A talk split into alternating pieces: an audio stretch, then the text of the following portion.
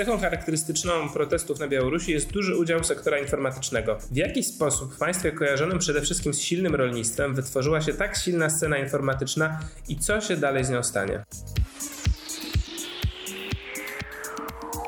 Ja się nazywam Jacek Grzeszak, jestem analitykiem gospodarki cyfrowej w Polskim Instytucie Ekonomicznym. Do współprowadzenia dzisiejszego odcinka cyfrowego pojutrze zaprosiłem Jana Strzeleckiego, analityka w zespole handlu zagranicznego, specjalizującego się w regionie wschodniej Europy. Dzień dobry Państwu, e, cześć Jacku. E, a do programu zaprosiliśmy też e, naszego dzisiejszego gościa, Wojciecha Konączuka, zastępcę dyrektora w Ośrodku Studiów Wschodnich imienia Marka Karpia, a wcześniej kierownika zespołu Białorusi, Ukrainy i Mołdawii, który od lat przygląda się sytuacji u naszych wschodnich sąsiadów. Witaj Wojtku. Dzień dobry. E, chcieliśmy Cię zapytać o sytuację na Białorusi, o białoruski sektor IT, bo od 9 sierpnia, kiedy odbyły się wybory prezydenckie na Białorusi, śledzisz sytuację. E, protesty niezmiennie gromadzą bardzo wielu uczestników, szczególnie w Mińsku, ale też w, w innych miastach obwodowych, a nawet rejonowych. E, czy możesz powiedzieć coś o specyfice tych protestów, a w szczególności o tym, jak one są organizowane? No może zacząć trzeba od tego, że to są masowe protesty, które jak zauważyłeś dotyczą nie tylko dużych miast, nie tylko stolicy, ale właściwie też wielu mniejszych e, miejscowości. E, nie ma tutaj podziału regionalnego. One są równie liczebne w, w środkowej części kraju, w zachodniej części kraju i we wschodniej części kraju. Więc mimo tego, że my w Polsce często popełniamy pewien błąd porównując protesty ukraińskie, Majdan, rewolucję godności z tym, co ma miejsce na Białorusi od, od półtora miesiąca, a to tutaj moim zdaniem więcej jest różnic niż e, podobieństw.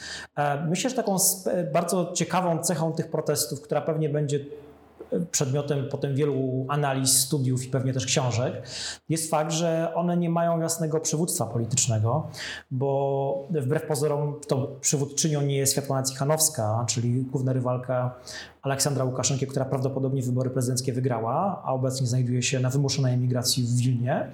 E, te protesty są spontaniczne, one są oddolne. E, jest też ciekawe, I to jest pewnie też fenomen, który również będzie jeszcze długo analizowany, że taką, jeśli szuka gdzieś centrum koordynacyjnego, to są to e, kanały na Telegramie, czyli sieci społecznościowej, która w Polsce jest generalnie mało popularna i pewnie część osób nie wie, że w ogóle istnieje, e, bo prawda, w Polsce mamy Facebooka przede wszystkim. E, Białorusini korzystają w, z Telegramu i to jest wyjątkowe zjawisko. Sieć społecznościowa, która wystartowała kilka lat temu, założona przez, nie wiem czy słowo genialne nie jest tu zbyt mocno powiedziane, ale na pewno wybitnego informatyka rosyjskiego, Pawła Durowa, który zresztą wcześniej wynalazł w kontakcie.ru, taką inną główną sieć społecznościową rosyjską, popularną też w innych krajach byłego Związku Radzieckiego. No i dzisiaj mamy fenomen taki, że Telegram święci triumfy na obszarze poradzieckim, e, w, na Bliskim Wschodzie czy w Azji, czy w, w, Afryce Północnej. I się okazało, że właśnie kanały na Telegramie, e, kilka głównych, stały się takim centrum, które próbuje te protesty koordynować. Jeden z tych kanałów, e, najpopularniejszy z nich, Nexta, e, jest e, blogerzy, którzy nim zarządzają, są w Polsce. Czy możesz opowiedzieć o jakichś innych takich kluczowych, kluczowych ośrodkach, no, które jakoś wpływały na, na przebieg tych protestów właśnie o tych kanałach w mediach społecznościowych? Takich kanałów jest kilka, poza wspomnianą przez Ciebie Nexta, który rzeczywiście robiony jest przez diasporę białoruską w Warszawie, generalnie niewielki zespół, kilka osób. Jest między innymi jeszcze Biłamowa, e, chyba drugi pod względem popularności kanał. E, około 300 tysięcy subskrybentów e, ma Biłamowa, natomiast Nexta ma ponad 2 miliony. Przy tym przyrost odbiorców tego kanału to jest półtora miliona w ciągu dosłownie kilku pierwszych tygodni po, po wybuchu protestu, więc to nam pokazuje, jaka to jest siła. Pewnie nie wszyscy odbiorcy Nexty mieszkają na Białorusi, ale znaczna większość, więc to by nam kazało myśleć, że no niemal w każdym białoruskim domu znajduje się odbiorca tego, e, tego telegramu, co też jest, no, ma, ma niesamowitą siłę rażenia Także dlatego to tak bardzo boli władze białoruskie. I władze białoruskie próbowały e, utrudnić organizację protestów e, za pomocą internetu, wprowadzając na kilka dni blokadę tych kanałów, znaczy blokadę internetu w ogóle. E, czy, czy można jakby ocenić jakoś, na ile ona była skuteczna? Czy da się taki kraj jak Białoruś, no nieduży, 9,5 miliona mieszkańców, ale wyłączyć nagle z, z globalnej sieci internetowej? To jest bardzo dobre pytanie, bo to, co władze białoruskie próbowały zrobić w ciągu pierwszych dni protestów, ale potem również, chociaż w tych pierwszych newralgicznych kilku dniach po zakończeniu głosowania doszło do no, ponad trzydniowego wyłączenia internetu i było to na skalę bezprecedensową właściwie w Europie. Ja nie znam innego przykładu kraju europejskiego, który miałby tak długie wyłączenie internetu. Więc to z jednej strony oczywiście spowodowało pewne straty dla gospodarki, także sektora IT białoruskiego, ale z drugiej strony okazało się, że e, kodowanie Telegramu jest na tyle skuteczne, że akurat Telegram działał. Więc ta blokada informacyjna, którą próbowały uskutecznić władze, e, władze białoruskie, e, okazała się nieudana, dlatego że Telegramu nie były w stanie zablokować.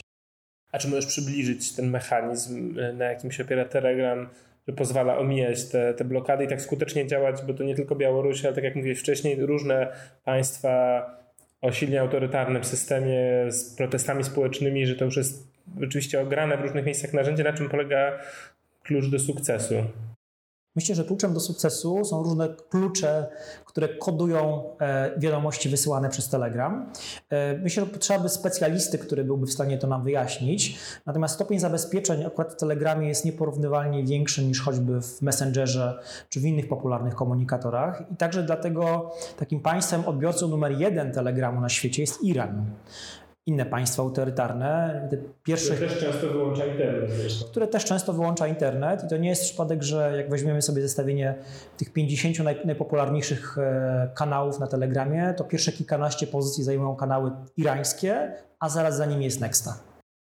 To ja może w takim razie z, z, wrócę do tego pytania, które na samym początku zadałem, wprowadzając ten odcinek, bo bardzo ciekawym wątkiem, e, którym, o którym ty piszesz i o którym myśmy też poruszali w, w naszym tygodniku PIE, jest wątek tej sceny informatycznej białoruskiej, która jest rzeczywiście jakimś fenomenem takim e, szczególnie w kontrastującym z tą mm, oficjalną symboliką prezydenta Łukaszenki, który wozi mm, ziemniaki, rozdaje przywódcom państw i jakby to jest dla niego szczytowe dokonanie mm, białoruskiej techniki.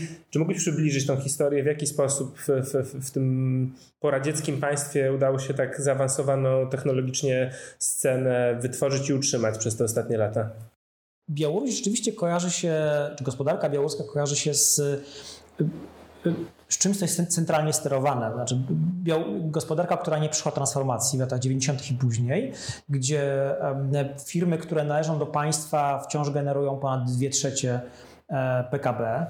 E, państwa, gdzie sektor małych i średnich firm jest generalnie słaby. No i nagle okazało się, że od y, kilkunastu lat mamy taką wyspę e, w tym morzu postsowieckiej, niezmodernizowanej e, gospodarki bez reform strukturalnych. I tą wyspą jest Park Wysokich Technologii pod Mińskiem, czy w Mińsku właściwie, na przedmieściach, który jest w założeniu miał być taką białoruską Doliną Krzemową. I to już może u części słuchaczy wywołać pewien uśmiech, ale takie właśnie było założenie, żeby, żeby stworzyć pewną oazę wolności gospodarczej dla raczkującego wtedy jeszcze sektora IT białoruskiego. Okazało się, że szkolnictwo białoruskie wyższe ma pewne przewagi konkurencyjne nad innymi państwami, bo ma generalnie bardzo dobre uczelnie techniczne. No i te, te uczelnie techniczne przez lata kształcili informatyków, którzy nie byli w stanie znaleźć pracy we własnym kraju i emigrowali. E, to właśnie ta emigracja, która zaczęła się zaraz od upadku Związku Radzieckiego. Oni znajdowali pracę w Europie Zachodniej, ale też bardzo wielu z nich pracowało w, w amerykańskiej Dolinie Krzemowej. Tam założyli e, sukcesem e, firmy. Niektóre z nich są dzisiaj gigantami amerykańskiego rynku informatycznego. Tutaj na czele z firmą IPAM System, założonej w 1993 roku przez dwójkę białoruskich informatyków, którzy właśnie nie mogli znaleźć pracy u siebie. Jako bardzo młodzi ludzie wyemigrowali do, do Kalifornii. E, ci dwaj panowie od IPAM System, oni stoją u źródeł białoruskiej Doliny Krzemowej, dlatego że oni w, jak gdyby korzystali z usług białoruskich informatyków, prowadząc firmę w Stanach Zjednoczonych. No i tak na początku lat 2000 zaczęli podpowiadać pewne rozwiązania władzom w Mińsku. Znaleźli lobbystę, którym został Walery Cepkała, późniejszy niezarejestrowany kandydat w tych ostatnich wyborach prezydenckich. E, władze białoruskie, które właściwie nie miały nic do stracenia, podjęły w 2005 roku decyzję o stworzeniu bardzo korzystnego reżimu podatkowego dla powstającego parku technologicznego, mianowicie zero VAT-u, zero podatku dochodowego dla, e, dla firm, obniżony podatek e, dochodowy dla osób, e, które są tam zatrudnione i to wszystko do 2049 roku, więc jeśli chodzi o warunki podatkowe, chyba bez, bez analogii gdziekolwiek w tej części Europy, się okazało, że to wystarczyło. Wprawdzie to musiało jeszcze trochę lat upłynąć, zanim park technologiczny się rozkręcił, ale dzisiaj on zatrudnia 63 tysiące informatyków, generuje ponad 2 miliardy białoruskiego eksportu i już generuje około 5-6% białoruskiego PKB. Więc... Czyli więcej niż te ziemniaki, o których, o których mówił Jacek. W sensie rolnictwo już powoli zostało wyprzedzone przez, przez sektor informatyczny, zdaje się, w statystykach. E, Dokładnie tak. Udziałów Mimo tego, że media państwowe białoruskie znacznie więcej miejsca poświęcają białoruskim e, kołchozom, e, mamy teraz wykopki prawda, ziemniaków się zaczęły, więc też widzimy różne programy w telewizji rządowej białoruskiej. Natomiast e, okazuje się, że sektor IT generuje znacznie więcej dochodów, jest ważniejszy dla PKB niż, niż rolnictwo. Ale co więcej, Białoruś też słynie z tranzytu. To jest państwo, które położone jest między Federacją Rosyjską a Unią Europejską, więc na tranzycie również zarabia, więc sektor IT również już jest ważniejszy niż, e, niż transport dla gospodarki białoruskiej. Ja, ja, jeszcze dopytam, może, bo mnie zaciekawił wątek, bo o tym też pisałeś w swoim tekście, ale właśnie tutaj już miałem znak zapytania. Ta historia sukcesu związana z, tą, z tym kształceniem akademickim, o którym pisałeś, że było na bardzo wysokim poziomie jeszcze za czasów e, radzieckich. E, czy może jakoś interesując się, czytając o tym, napotkałeś na, na, na historię? Bo mnie, mnie to tyle ciekawi, że, że to też się trochę zgrywa, ale być może to jest zupełnie przypadkowa zbieżność z polskimi tradycjami matematycznymi, ze szkołą lwowską. To znaczy, no, Polska też ma silnych informatyków po części dlatego, że ma silne ośrodki akademickie i to nie od wczoraj, tylko już od kilkudziesięciu lat. Czy to źródło jest zupełnie gdzie indziej i to bardziej trzeba szukać w Moskwie tam karier tamtejszych matematyków i naukowców? Myślę, że jedno nie wyklucza drugiego. E, kluczem sukcesu chyba jest bardzo wysoki poziom matematyki w szkole podstawowej. Znacznie wyższy niż na przykład w państwach Europy Zachodniej czy, czy Stanach Zjednoczonych, e, co zarówno obserwujemy cały czas w Polsce, ale również w takich krajach jak Białoruś czy Ukraina, która przecież również ma bardzo dobrych informatyków, czy Rosja, która również ma dobrych informatyków, chociaż rosyjska Dolina e, Krzemowa, czyli Skołkowo podmoskiewskie, no w porównaniu do tego w Mińsku radzi sobie znacznie gorzej. E, wspominałeś o tranzycie. E, Białoruś jest krajem tranzytowym, e, ale ten tranzyt też często polega na tym, że coś się tam zatrzymuje i jest przerabiane. Czy możesz powiedzieć o specyfice tej gospodarki białoruskiej? To znaczy, to jest gospodarka oparta ciągle kluczową gałęzią przemysłu jest przetwórstwo ropy naftowej. Model jest dosyć prosty, bazuje na tym, że ropa jest, Białoruś otrzymuje ropę na dosyć niskich, preferencyjnych cenach z Rosji, po czym ją przetwarza i eksportuje, eksportuje na zachód. E, czy w jakimś takim scenariuszu w tej chwili wydaje mi się mało prawdopodobnym, ale mm, powiedzmy, że możemy o nich myśleć również w czasie protestów, czyli jakiegoś takiego y, zmiany politycznej na Białorusi i odejścia od tego ścisłego związku z Rosją. Ta gospodarka w ogóle ma szansę jakoś funkcjonować bez, bez tej rosyjskiej kroplówki polegających na, polegającej na subsydiach i na tych taniach, y, tanich y, surowcach. To będzie wielkie wyzwanie dla tej gospodarki, kiedy wreszcie przyjdzie moment, kiedy zacznie się tam transformacja. Moim zdaniem jest to nieuchronne. Również dlatego, że ten model, który funkcjonował z sukcesami przez dwadzieścia kilka lat, on od pewnego czasu się kończy. E, rosyjskie subsydia, które jeszcze kilka lat temu stanowiły około nawet 1 czwartej e, białoruskiego PKB, więc gigantyczna, gigantyczna jest to suma, one stopniowo, stopniowo zaczęły spadać obecnie to jest około 10% PKB, cały czas bardzo dużo. Tyle, że Rosjanie doszli w pewnym momencie do, do wniosku, że nie może być tanich subsydiów czy subsydiów za darmo, i zaczęli oczekiwać od Łukaszenki pewnych koncesji politycznych. To, że ropa rosyjska, ona generalnie jest cały czas, w, ostatnim, w ostatnich latach była znacznie tańsza niż choćby ropa, za którą, którą my płacimy dla firm rosyjskich, ona powoli przestała być e, taka tania, więc też ten e, model naftowego Eldorado białoruskiego powoli się wyczerpuje. Mieliśmy na początku tego roku potężny konflikt, najpoważniejszy z serii konfliktów energetycznych rosyjsko-białoruskich. Ropa białoruska, ropa rosyjska przestała płynąć przez kilka tygodni na Białoruś do rafinerii białoruskich. Te rafinerie białoruskie, one są generalnie całkiem nowoczesne, nawet jak się je porówna do rafinerii rosyjskich. Natomiast y, źródłem ich sukcesu było, była właśnie tania rosyjska ropa. Gdybyśmy mieli warunki stricte rynkowe, to y, okazałoby się, że te rafinerie miałyby duży problem, żeby e, być e, rentownymi. Na pewno nie byłaby to taka rentowność, jak jest dzisiaj, również dlatego, że Sektor rafineryjny w Europie generalnie to jest, to jest trudna, trudna gałąź gospodarki. Rafinerie białoruskie w Nowopołocku i w Mozyżu, one są zamknięte, to są rafinerie lądowe. Najłatwiej mają te, które są położone nad, nad, nad morzami. Tak? Dlatego Gdańsk ma tą przewagę nad Płockiem, rafinerią Lotosów e, Orlenu w Płocku że jest logistycznie e, bliżej dostaw, e, dostaw, dostaw surowca.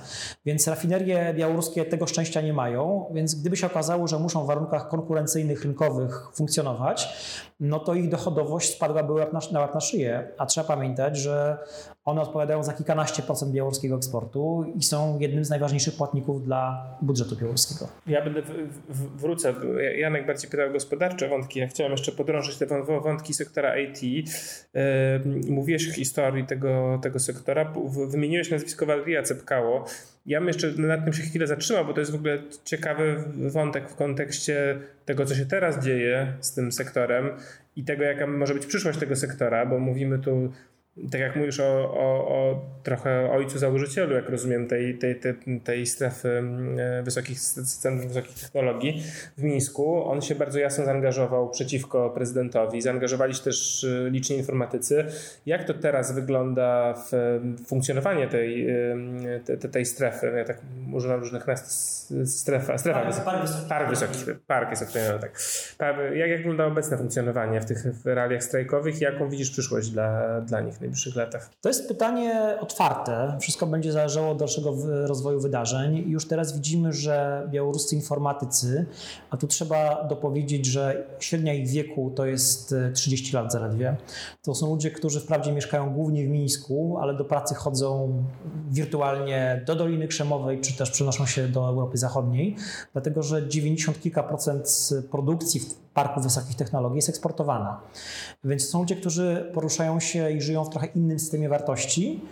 E, I to nie jest przypadek, że oni stali się jedną z ważnych opór e, tych trwających protestów. Znaczy, rzeczywiście e, w tych pierwszych dniach doszło do, kiedy protesty stały bardzo brutalnie stłumione, spacyfikowane, kilkuset informatyków znalazło się w, w aresztach. To, to oczywiście wpłynęło na funkcjonowanie tych, tych kluczowych firm. W jednym z wywiadów szef jednej z tych białoruskich firm powiedział, że wystarczy, że zamknęli im e, administratora sieci i działalność e, ich spółki została sparaliżowana. Trzeba też pamiętać, że wyłączenie internetu e, spowodowało niemożność wykonywania pewnych kontraktów, płacenia kar umownych. E, też nic dziwnego, że w ciągu ostatnich kilku tygodni coraz więcej białoruskich firm podejmuje decyzję, podjęło decyzję albo jest w procesie podejmowania decyzji o tym, żeby się z Białorusi przynajmniej częściowo wynieść. E, gdyby się, gdyby się okazało, że E, że reżim białoruski będzie się mścił na tych informatykach, którzy brali udział w protestach, a to już obserwujemy, że te wyłączenia informatyków, przecież cały, wyłączenia internetu cały czas się powtarzają, no to jak wieszczą niektórzy, to może być początek końca tego białoruskiego cudu E, informatycznego. E, wczoraj była informacja, że 12 firm białoruskich, które zatrudniają około 500 informatyków, już się przeniosło na Łotwę. E, Litwa dwa czy trzy tygodnie temu uruchomiła specjalny program, który ma wspierać białoruskie firmy IT i białoruskich informatyków, którzy chcieliby się przenieść na Litwę. Jeszcze wcześniej z podobną, jeszcze w sierpniu z podobną inicjatywą też wystartowała Ukraina która liczy na to, że część e, białoruskich firm się do Kijowa czy do Dniepropietrowska Dniepra przeniesie.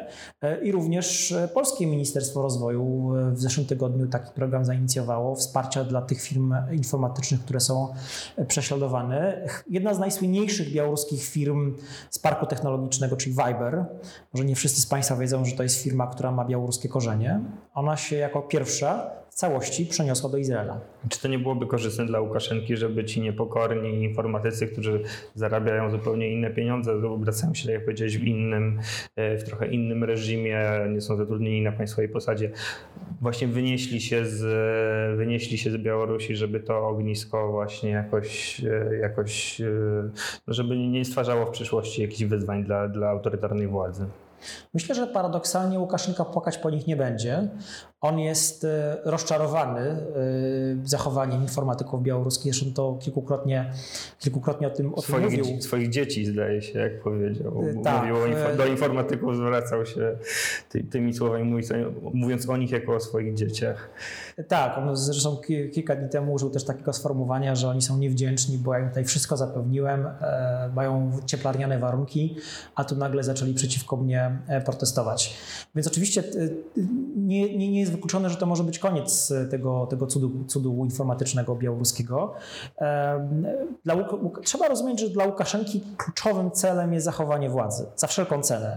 Jeśli e, tą ceną, e, którą gospodarka białoruska będzie musiała zapłacić za utrzymanie się reżimu, będzie początek końca e, białoruskiego Parku Wysokich Technologii, to nie ma wątpliwości, że reżim bez wątpienia tą cenę zapłaci. A ja chciałem zapytać o, wymieniać te państwa, które, które, do których przenoszą się filmy białoruskie. Czemu Polska nie jest pierwszym wyborem? Bo bo tak jak mówiłeś, po Polskie Ministerstwo Rozwoju też e, taki program szykuje, rozumiem, uruchamia. Czemu to, czemu to nie do Warszawy przenoszą się masowo informatycy, chociaż tak jak mówiliście, to w Warszawie było, można powiedzieć, jest cały czas jedno z centrów koordynacji tych protestów. To nie jest tak, że te firmy się nie przenoszą również do Warszawy. Polska już wystartowała ze swoim programem właśnie wspierania relokacji tych firm, które uważają, że są zagrożone i chciałyby zmienić miejsce państwa pobytu. Nie ma wprawdzie żadnych danych, które pokazywały jakieś zainteresowanie. To jest początek procesu. Znaczy mamy kilkanaście firm, które się relokowały do, do Wilna, kilkanaście, które się relokowały na Łotwę e, może nieco większa liczba, które przeniosły się już na Ukrainę. E, część ukraińskich, część białoruskich firm, tych największych informatycznych, od lat ma swoje biura w, w polskich miastach. Ta największa firma, wspomniana wcześniej IPAM Systems, E, która jest formalnie podmiotem prawa amerykańskiego, ona zatrudnia na Białorusi 11 tysięcy osób, ale 2 tysiące osób zatrudnia też w Krakowie, Wrocławiu, Gdańsku, Warszawie i zdaje się w Poznaniu. Więc akurat jeśli chodzi o te największe, które mają swoje oddziały w Polsce, też Wargaming, e, twórca słynnej gry komputerowej The World of Tanks, ona również ma biuro e, tutaj w, w Polsce. Czyli nie muszą się przenosić, bo już tu są. One już tu są, więc akurat dla tych największych przeniesienie nawet kilkuset informatyków to nie będzie żaden problem. Bo to też jest pytanie, na ile Polska jest atrakcyjnym krajem, a na ile właśnie nie będą mierzyły bardziej w rynki, czy tam rynki, czy kraje, kraje zachodnie, bo to też jest nasza czasem bolączka, tak jak zawsze były te obawy związane z pracownikami z, z Ukrainy, czy oni się zatrzymają w Polsce, czy będą wyjeżdżali masowo do Niemiec. Tu się okazało to, że, że, że te jakieś tam największe obawy się nie, nie ziściły, ale też jest, jest, jest ciekawe, na ile dla tych najbardziej wykształconych, najlepiej wykształconych Białorusinów Polska może być atrakcyjnym krajem, a na ile to może być Austria, Niemcy i inne państwa zachodnie. Myślę, że na naszą korzyść gra bliskość geograficzna. E, ci ludzie, którzy już wyjechali, ci, którzy myślą, żeby wyjechać, oni pewnie by chcieli się relokować do miejsc, gdzie jest generalnie blisko do domu, z nadzieją, że kiedyś do tego domu wrócą. E, Polska jest też krajem, który jest bliski kulturowo, e, który ma generalnie dosyć zrozumiałe warunki prowadzenia biznesu. Ma niezależne sądownictwo gospodarcze, czego na przykład nie ma Ukraina, więc akurat jeśli będziemy porównywać warunki na Ukrainie i te tutaj w Polsce, czy na Litwie, innych krajach unijnych, to akurat mamy tą przewagę nad Ukrainą, że e, w razie sporów komercyjnych e, nikt nie kupi wyroku sądowego w, w korzystnej dla siebie wersji, prawda? E, z kolei Litwa, Łotwa i Polska mają podobne reżimy prawne, bo jesteśmy częścią jednego organizmu, który się nazywa Unia Europejska. Więc tutaj nie ma mowy o żadnych specjalnych subsydiach rządowych, bo Komisja Europejska powie nie. Ale jednocześnie trzeba pamiętać, że te firmy białoruskie, które relokują się za granicę, nigdzie nie będą miały tak korzystnego reżimu podatkowego, jak mają dzisiaj w Mińsku. Więc myślę, że one to robią generalnie niechętnie. Wojtku, e, w poniedziałek e, miało miejsce spotkanie w Soczi między prezydentami Rosji Władimirem Putinem i Białorusi Aleksandrem Łukaszenką. Czy ono przyniosło jakąś, e, jakąś, jakiś przełom w kwestii przyszłości białoruskich protestów, czy relacji Białorusi i Rosji? To jest moje pierwsze pytanie. I jeśli mógłbyś też e, pokusić się o coś, co pewnie robisz codziennie, e, przygotowując analizy dotyczące sytuacji na Białorusi, czyli o prognozę e, tego, jak będzie wyglądała rozwój protestów na Białorusi. To może zaczynając od pierwszego pytania. W czasie spotkania Putina z Łukaszenką nie doszło do przełomu. Takim jedynym konkretnym um, ustaleniem jest kredyt w wysokości 1,5 miliarda, który został przyznany przez Rosję e, stronie białoruskiej, aczkolwiek gro tego kredytu prawdopodobnie większość pójdzie na refinansowanie starego długu, jaki Białoruś ma wobec Rosji. Natomiast to spotkanie w cztery oczy trwało 4 godziny i wiemy, że rozmawiano między innymi o kolejnej fazie integracji białorusko-rosyjskiej. Tutaj trzeba przypomnieć, że Rosjanie od dłuższego czasu, od dwóch czy trzech lat naciskają na stronę białoruską, jeśli chodzi o tą kolejną fazę integracji. Mamy 31 tak zwanych map drogowych, których treści nie znamy. Wiemy, że są tam rzeczy, które będą również mocno ograniczały suwerenność białoruską. Biorąc pod uwagę, że w związku z protestami i zamrożonym dialogiem z Zachodem Łukaszenka jest słabszy niż kiedykolwiek wcześniej, że jego możliwości manewru są mocno ograniczone, no to on jest w sytuacji, kiedy jedynym kredytodawcą, jedynym partnerem politycznym na, na wsparcie, którego może liczyć, jest właśnie dzisiaj Rosja. Więc y, jego pozycja, jego pozycja przetargowa jest bardzo, bardzo słaba. E, drugim takim tematem, który był poruszany podczas tego spotkania, była, był kryzys polityczny na Białorusi. Te protesty trwające już 6 tygodni, one są nie na rękę dla Kremla. Dlatego, że nie daj Boże okazałoby się, że one przyniosły sukces, nie daj Boże oczywiście z punktu widzenia Kremla, e, to byłoby to bardzo zły przykład dla społeczeństwa obywatelskiego rosyjskiego, gdzie notabene jest całkiem sporo sympatii dla ruchu protestu białoruskiego. Więc to, na czym zależy Kremlowi dzisiaj, to jest e, możliwie szybkie wygaszenie tych protestów, aby właśnie nie działało jako zły wzór dla, dla Rosjan. I stąd też nie przypadkiem padły słowa Putina mówiące o e, konieczności przeprowadzenia tzw. Tak reformy konstytucyjnej. To jest sposób na to, żeby te protesty skanalizować Czyli y, skłonić Łukaszenkę do jakiegoś choćby symbolicznego kroku w tył, który pozwoliłby na rozładowanie atmosfery na Białorusi. Dokładnie tak. Pozorowanego kroku, który stworzyłby wrażenie, że Łukaszenka z części swoich pełnomocnych rezygnuje. Być może e, padłaby deklaracja e, o nowych wyborach gdzieś kiedyś w przyszłości, a wszystko po to, aby te protesty możliwie szybko wygasić. No i kluczowe pytanie, czy Białorusini to kupią? Moim zdaniem nie. E, to, co ja obserwuję, patrząc na, na te protesty, czytając sieci społecznościowe białoruskie, obserwując kolejne demonstracje, to widzę, że poziom wzburzenia społecznego jest cały czas ogromny, poziom gniewu na władzę jest gigantyczny. E, władze cały czas popełniają błędy, może mniejszego kalibru niż wcześniej, bo tym największym błędem było to masowe spacyfikowanie, bardzo brutalne, zamknięcie kilku tysięcy Białorusinów w aresztach w ciągu pierwszych 3-4 dni tuż po zakończeniu wyborów. E, nie byłoby dzisiaj tych protestów na taką skalę, gdyby nie ten, ten błąd reżimu. Seria błędów jest cały czas popełniana.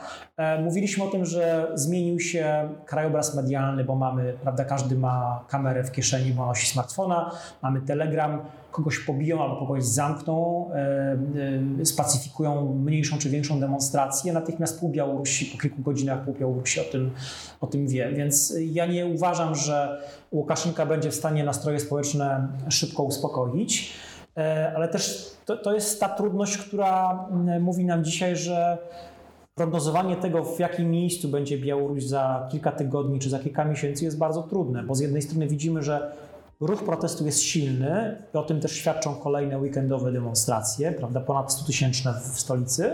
Z drugiej strony nie widzimy pęknięcia w elicie władzy, przynajmniej nie publicznie. E, raczej reżim próbuje demonstrować, że jest bardzo silny. Więc takie e, przeciąganie liny między z jednej strony społeczeństwem obywatelskim, z drugiej strony reżimem, myślę, że będzie jeszcze trwało długo. E, kiedy się skończy, trudno jest powiedzieć. Znaczy, Łukaszenka jest na pewno bardzo słaby. Moim zdaniem, moim zdaniem on nie ma możliwości, żeby on dotrwał do końca swojej pierwszej, do końca swojej tej, tej nowej kadencji, na którą został zresztą wybrany w sposób nielegalny.